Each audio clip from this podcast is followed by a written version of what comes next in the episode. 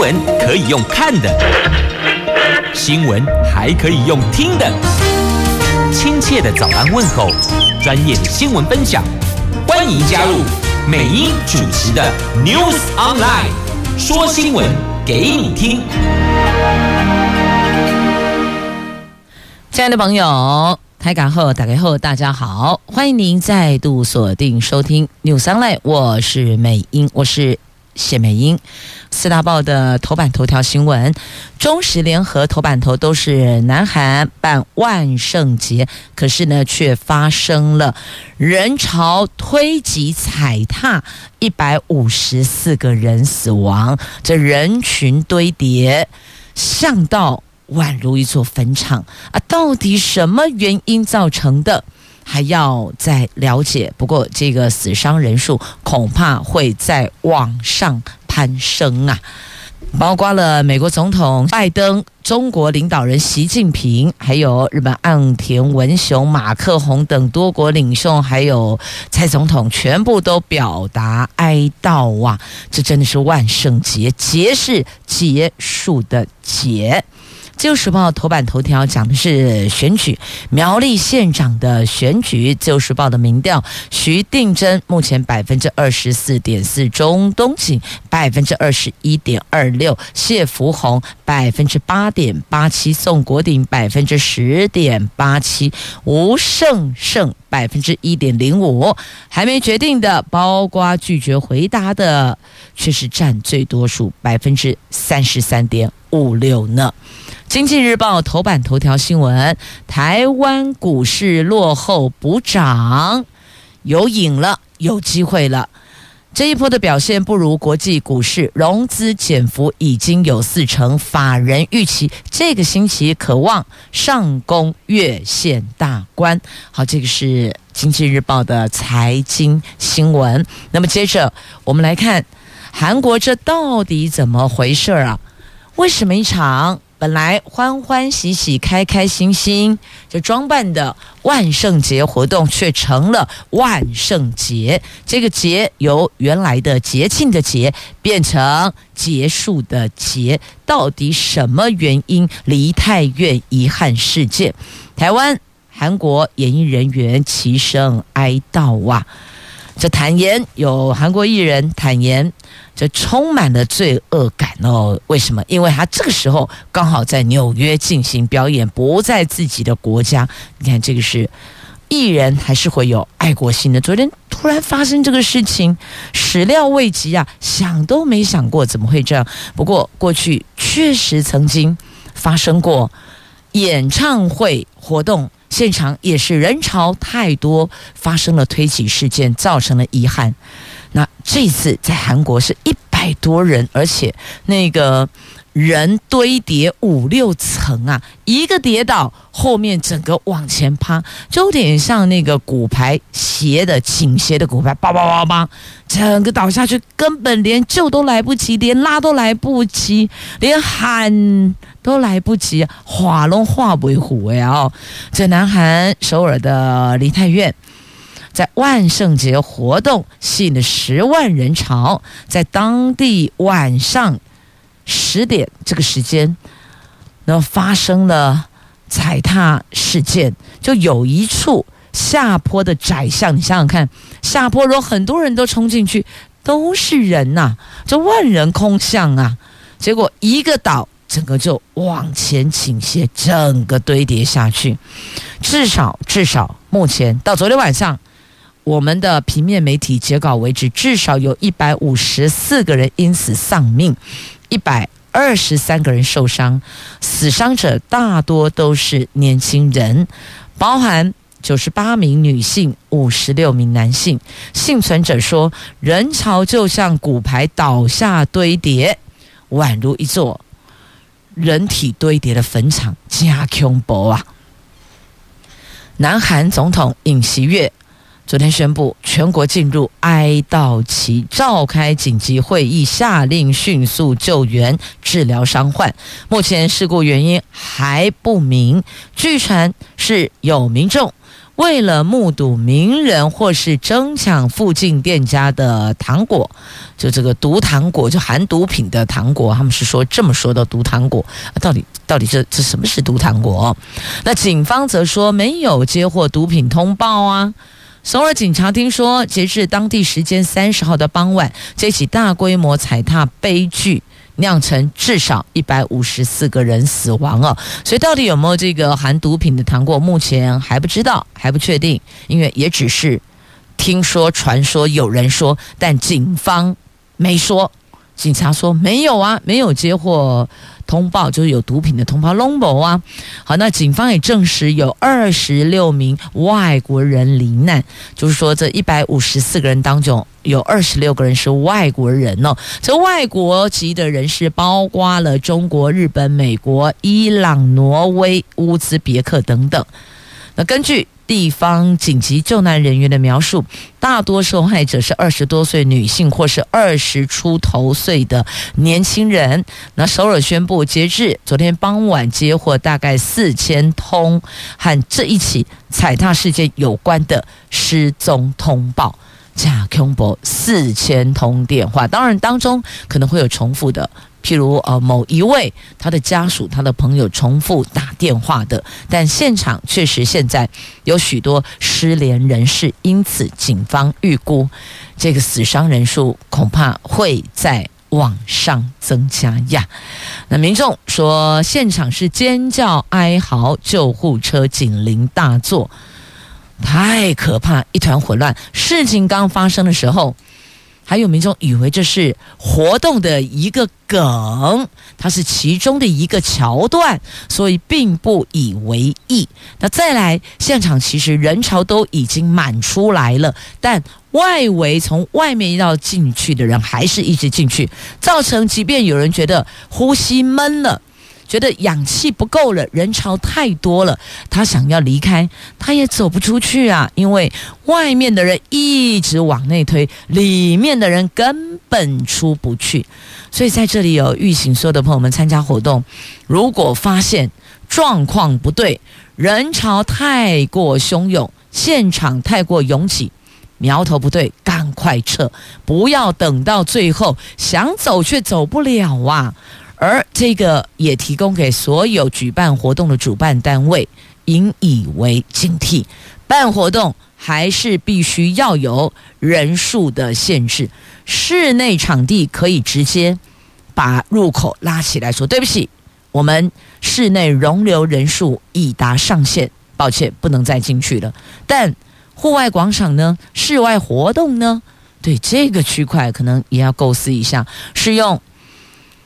什么样的一个方式把活动范围区隔开来？那这次南韩这场活动比较困难，因为它从各地的这个大街小巷涌进去，所以你说要做一些管控，事实上是有难度的。所以呢，未来举办活动这一环一定要考量安全才是最重要的。所有的活动要举办，一定要把安全放在第一考量啊。那么接下来要告诉您，印度。吊桥断落，也发生了上百人坠河，至少造成八十一个人死亡、三十个人受伤的惨剧呢。这是位于印度西都一座吊桥突然断落，上百名的游客正好在桥上，因此坠落河里。当地的医务人员透露，至少已经有八十一个人丧命。根据路透社的报道，事发现场附近的医院。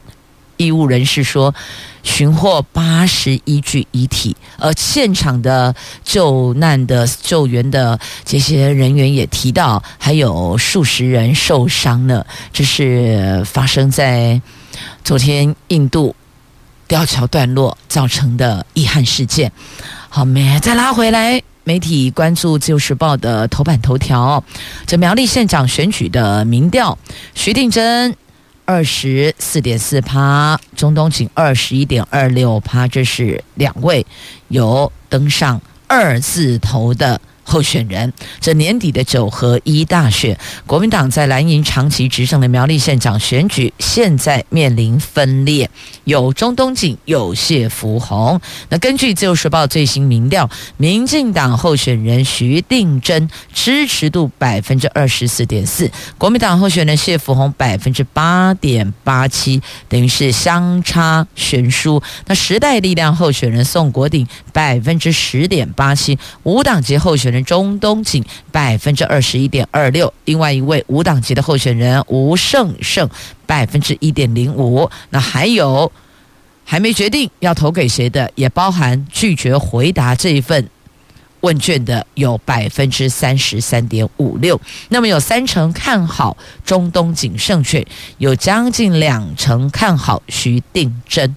好，这个是在选民看好度上面。那由于徐定真目前就微幅领先三点一四趴，加上有三成三的受访选民还没决定投票意向，所以目前苗栗县长的选情仍然是陷入焦灼状态当中的。那这次调查是在十月二十六号到二十八号晚上所进行的，有一千零四十四位二十一岁以上的民众成功访问。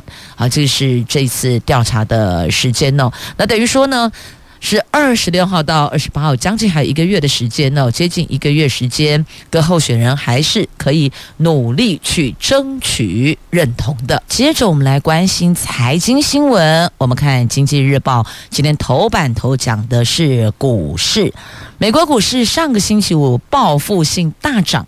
加上台指期夜盘同步往上扬，配合今年以来台股融资减幅有四成，超过台股跌幅，在筹码面渐转沉淀下，法人预期台湾股市短线有机会落后补涨，甚至不排除啊行情这个星期。就有机会上探月线大关了。那根据第一金投顾董事长陈义光指出，美国联准会这个星期四凌晨将宣布最新利率决议，而且苹果跟英特尔股价上个礼拜五大涨，带动了美国股市四大指数大涨了百分之二点四到百分之三点九，而且连联动抬指期夜盘也往上。走了一百五十八点，等于上升一百五十八点。以波段低点来看，包括道琼、标普、日本、德国、韩国等主要国家市场都已经有两位数或是中高个位数的反弹幅度，但我们台湾却只有百分之二，显示大盘这一波表现已经明显落后国际股市，后续行情颇具有落后补涨。追赶涨幅的契机呀！好，这个是来自投顾公司他们所丢出来的观察的内容。不过，当然最后还是自己要做功课哦。你要买什么样的金融商品，自己得先了解产品它的状况，到底后市是不是看好？好，每一分每一秒的投资，大家都必须要精打细算哦。来，接着再看一下这美国 FED 就联准会哦升息，下一季到顶。好，美国联准会这个星期预料将第四度升息三码，而且可能暗示十二月升息两码。那高盛经济学者预测，联准会的利率在二零二三年的第一季会到顶，大概是到百分之四点七五到百分之五。比联准会本身的预测还会高出一码。那么联准会会在台湾时间十一月三号凌晨两点公布利率决策，这是我们台湾时间，然后美国是白天喽。那预料将升息三码，提高基准利率区间到百分之三点七五到百分之四。那彭博资讯经济学者认为，联准会主席鲍尔将暗示十二月的升息幅度可能缩小到两码。但还是必须要避免让各界觉得政策即将转向，所以澄清这未必代表这一波升息循环的终点利率会降低，因为怕大家觉得，哎，可能是不是要转向了，政策要转向了，因此赶快澄清。并不代表这一波的终点利率会降下来，赶紧做说明哦。好，这是在《经济日报》头版版面的新闻。那么再来。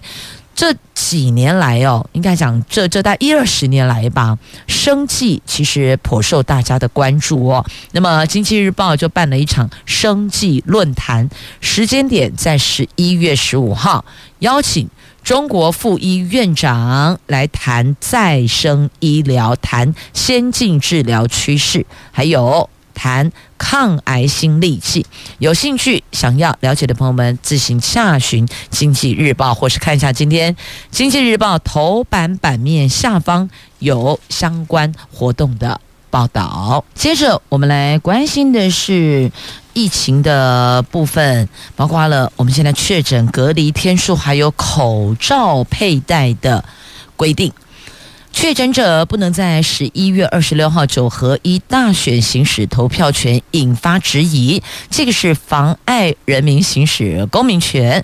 疫情指挥中心昨天松口。这个星期一定会召开专家会议，讨论缩短确诊者隔离天数。规划方向是从七天缩短为五天。那中选会已经说明，确诊者出门投票的各种可能方案是于法有据。那遭到前疾管局长施文仪质疑，依法剥夺人民投票权，有失民主国家的风范，所以他建议。比照过去商务泡泡、外交泡泡等制定选举泡泡，为确诊民众解套。不过，卫福部长薛瑞元他说，这次是九合一选举，再加一个公投，不知道选举泡泡要如何执行。可能施文仪比较聪明。那薛瑞元说啊，我是想不出来，我是想不出来，他比较聪明。那请问他该如何进行？但是哦，他又说了，这个星期会开会讨论缩短确诊者的隔离天数。那考量疫情已经有降温，这个星期哦，一定会就这一个议题召开专家会议，方向是从现行隔离七天缩短到五天。不过实际状况要看。专家们讨论的情形，那还有口罩令，则不在这个星期的讨论议程当中哦。等于说，这次讨论的是有关牵涉到九合一选举投票确诊者到底要如何，但没有讨论口罩。口罩的议题不在这个讨论当中。那么，口罩令有可能分阶段松绑。这已经戴了两年多的口罩有机会摘下来了。不过，好多朋友都说，哎，戴口罩挺好的，够卡卫生，又可以保护自己的健康，觉得戴口罩很好哦，如果啊口罩戴个惯习惯习，其实基本上哦，觉得习惯了戴着也的确是有好处的。当然有时候会觉得比较闷一点，就看状况、看场合，自个调整着来吧。那昨天指挥中心说，疫情快要脱离高原期，十一月份我们可以讨论分阶段实施。解除口罩令，未来可能思考室内或是室外的配套方案，会再和专家进行讨论。那目前规定民众外出全程佩戴口罩，但是骑车在空旷的空旷的工作地、山林，还有海滨进行活动。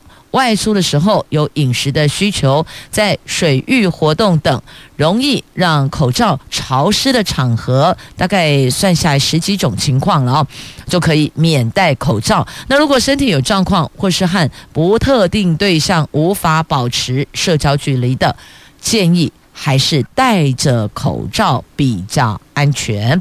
好，所以这以后会分室内、室外不同的。配套的方案，当然也要看，有些地方是很容易就让口罩潮湿。譬如说，你进行水域活动，你游泳有人戴口罩的吗？当然没有啊。所以类似哦，举个例子，这样您大概就会比较有概念了。那当然，在空旷的地方，人跟人之间并没有那么密集接触的时候，那彼此距离都拉开来，这个时候口罩确实是可以。稍微的松绑一下下。但是如果是在室内，还是建议把口罩戴起来，因为就算没有新冠，还是有流感，不是吗？还是有其他的疾病啊。所以有有朋友也说也好啦，就这两年多养成了戴口罩的好习惯，这。未尝何尝不是一件好事呢？好，那么接着再来，我们关心的这个是在今天《联合报》头版下方的新闻，这个其实跟疫情也多少有些间接的关系哦。这是郑州，中国郑州富士康大批员工徒步。就是走路的意思哦，徒步返乡啊。鸿海说，园区疫情获得控制，将提供点对点的返乡服务。在大陆河南省郑州市，新冠疫情冲击鸿海集团富士康的厂区，所以在网络上出现的富士康员工最近大规模。徒步返乡的影片引发关注。根据当呃，根据当地的最新消息哦，那这一个富士康的郑州厂已经。展开的员工返乡意愿登记，由官方协调，点对点接送回家。那当地政府已经向富士康派驻驻厂工作组，那他们厂区发声明，在园区跟当地政府的配合防疫下，疫情逐步控制。昨天起，对有想要返乡的员工做好点对点。有序返乡服务，集团会协调其他厂区来备援，降低因此可能造成的冲击跟影响哦。因为富士康郑州园区是苹果 iPhone 生产基地，最近爆发了富士康员工大批徒步返乡的情势，因此也备受关注。哎，讲到徒步返乡，讲恐怖呢？哎，大陆这么大。他们的区域这么这么大，你真能走路回家？不会吧？所以呢，富士康厂刚才出来说了，我们有点对点的一个返乡的接驳的服务。确实哦，让员工可以回家看看啊，这有点类似类过年团圆的感觉。那么再回来工作，那个工作情绪会更好，工作斗志会更高昂。那他们知道怎么样做好二十万名员工的照护跟安全保障。这个是一场持久战，因为二十万名员工不是二十个员工，是里咋班呢？那当前在当地政府指导下，郑州园区持续落实防疫措施，实施闭环管理、点对点的通勤、每天核酸以及抗原筛检，还免费为员工提供三餐、增设关爱热线等举措。什么叫做关爱热线？就是让你打电话。跟家人这个聊一聊，一解思乡情绪，因为不能回去啊，那怎么办呢？总是会想爹、想娘、想儿女，那这个时候就是让您这个打打电话哦，回家这个安慰一下思乡之情啊。有时候情绪面要照顾到哦，那个工作的效度跟心理的这种愉悦的指数才会上升啊。我们来看一下啊、这一位曾经出任两任总统，结果戏剧性的东山再起，再度当选。他是巴西总统当选人鲁拉。巴西前任的左派总统鲁拉，他在三十号的总统选举决战击败了现任的极右派的总统当选的下一任巴西总统。他在开出百分之九十九选票之后，他以百分之五十点八过半呢，过半得票率险胜。波索纳布洛的四十九点一，差一点点，你看就差那么一趴两趴，百分之一百分之二啊。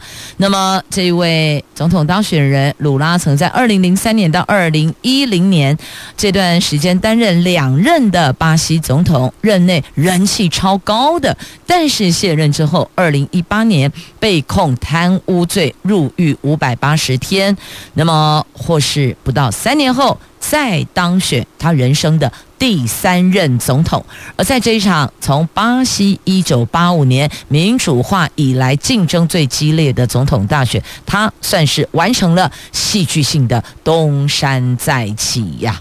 真是不容易。不过我也不太能理解哦，为什么二零一八年被控贪污罪，还入狱五百八十天，然后获释不到三年后，还可以再当选第三任总统？这个当中到底是有什么转折呢？好，这个有研究的价值哦。好，那么接着我们把焦点拉回国内了哦，来看一下在中国时报今天头版下方的官逼民反怎么回事呢？看到了救国团，救国团上街头游行，前副总统吕秀莲说不做乌克兰第二。这昨天救国团发起的公益、自由、和平救国游行活动，他们是第一次走上街头争取权益。前总统马英九批评蔡英文总统搞分离主义，这个是挑衅对岸的行为。前副总统吕秀莲则呼吁国人要向全世界表态：我们台湾绝不做乌克兰第二，要避免台湾陷入战争啊！周国团为什么走上街头呢？因为在二零一八年被党产会认定是国民党的附随组织，所以资产被接管，难以运作。那昨天午后，在滂沱大雨中，游行队伍走兵分三路，分别从中正纪念堂、大校门、大中门及捷运台大医院站出发。参加游行的民众穿着雨衣。手拿中华民国国旗，还有救国团的团旗，在雨中前进。下午三点抵达凯道，集结为救国大队。那马英九、吕秀莲、前行政院长毛治国，还有台北市长候选人蒋万安等人都出席，为救国团打气呀。那和平公益社创办人吕秀莲也是前副总统，他说：“全世界都在警告台湾海峡将发生战争，台湾有可能成为乌克兰第二。台湾两千三百五十万人应该向全世界宣誓，我们拒绝战争。”绝不做第二个乌克兰呐。那么救国团估计昨天大概有五万民众参与大游行，但另外根据估计，参与者是进进出出，凯道人数最多的时候是一万两千名。好，不管是五万人也好，一万两千人也罢，这都代表着民众有要诉求的心声，所以申请的集会游行上街头，主政总要倾听民意。到底是怎么回事？那么被认定是国民党附随组织，所以党产被接管。那这是二零一八年，现在二零二二年了，也已经十四年了。那这十四年来还有哪些变化？就关心的朋友，您就自行 Google 详细内容。这个在今天中时头版下方，毕竟篇幅有限，报道内容也有限，想要知道。来龙去脉的朋友们，你就另外自行在 Google 了。我们这里要前进下一则新闻，我们来关心的是流浪动物。流浪动物安乐死，这恢复动物安乐死，现在正反方都成案了，双方二度开战。农委会说，解决流浪犬动物。问题没有这个速效方案，那不是安乐死就可以解决的哦。所以这事情到底您的看法是如何呢？有人认同，有人反对哦。所以正反方目前都已经成战了，成案了。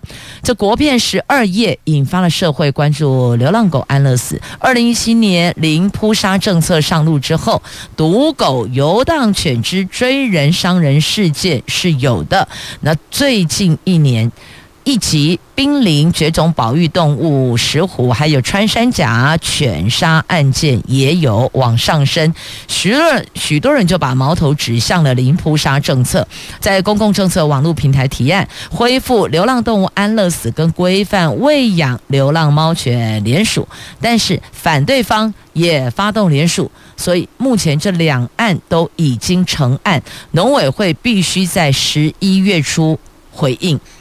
这个已经是正反双方第二回合的开战了。去年六月，有人发起我国应该禁止喂养流浪动物，随即引发另外一派反我国应该禁止喂食流浪动物的提议。这两案都很快成案，农委会当时把两案合并处理，而且办理座谈会，但双方各持己见，最后不了了之。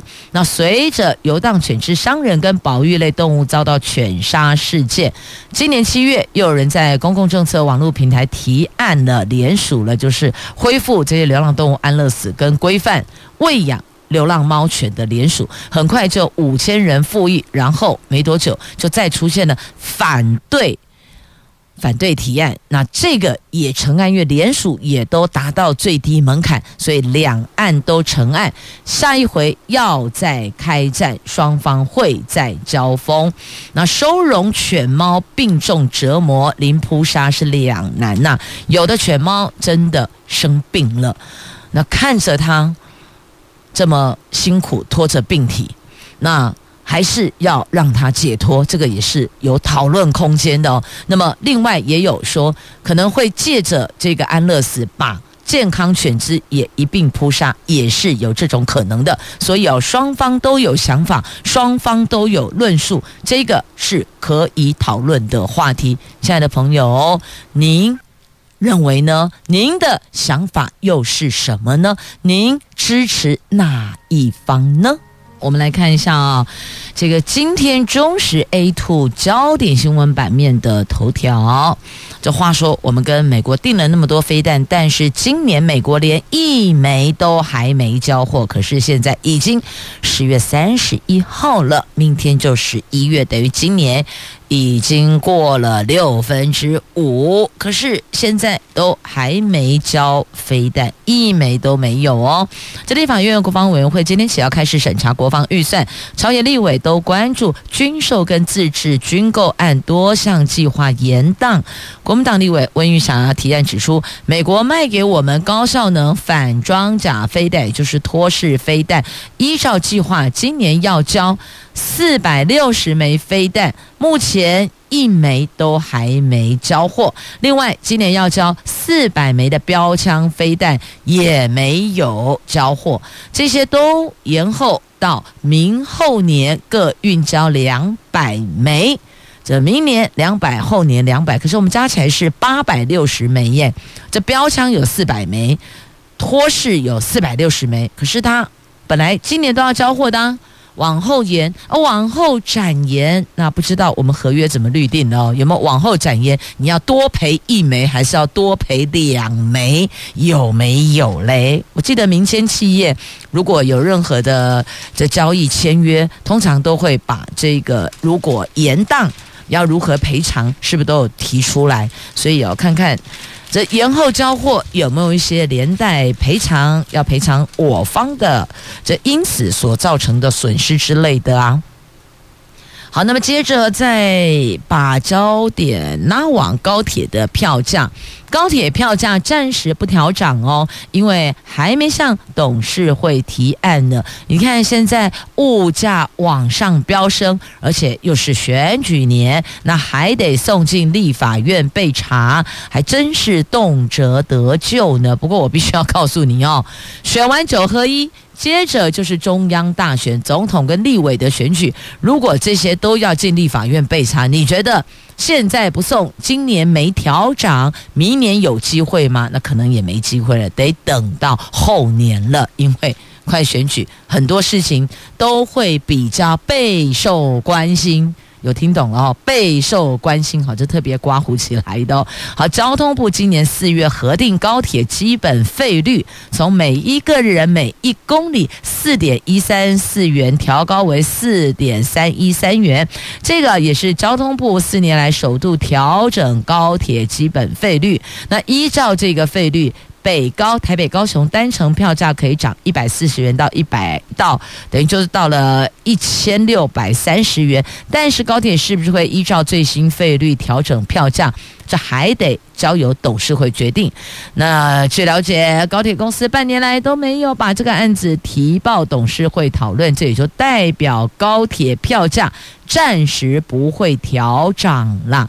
所以当时即便。啊，被核定了，这交通部核定的基本费率，但你还是得要有一个完整提案送行政院，到立法院去备查，可是都没有，就先进董事会、行政院到立法院完全弄不，连自家的董事会都没进，所以代表着今年不会有异动啦。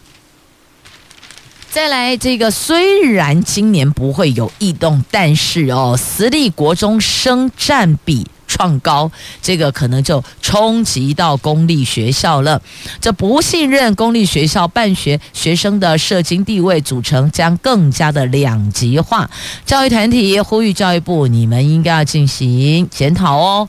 那不管是公立学校、私立学校都应该要看孩子的需求，因为每一所学校它都会有它一个基本的办校的特色啊，所以应该是要针对孩子需求去选定适合他学习的环境。但现在确实私立国中生占比有创新高，这个就排挤的，就影响了，就冲击了公立学校。那再来，《自由时报》头版下方。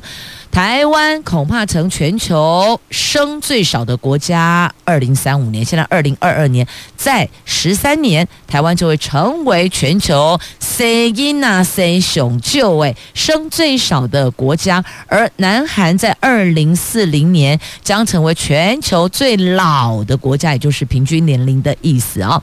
好，根据国发会汇整了各主要国家人口推估，二零三五年我国将取代南韩成为全球总生育率最低的国家，二零四零年，南韩年龄中位数达到五十四点六岁，超过日本，会成为全球最老的国家。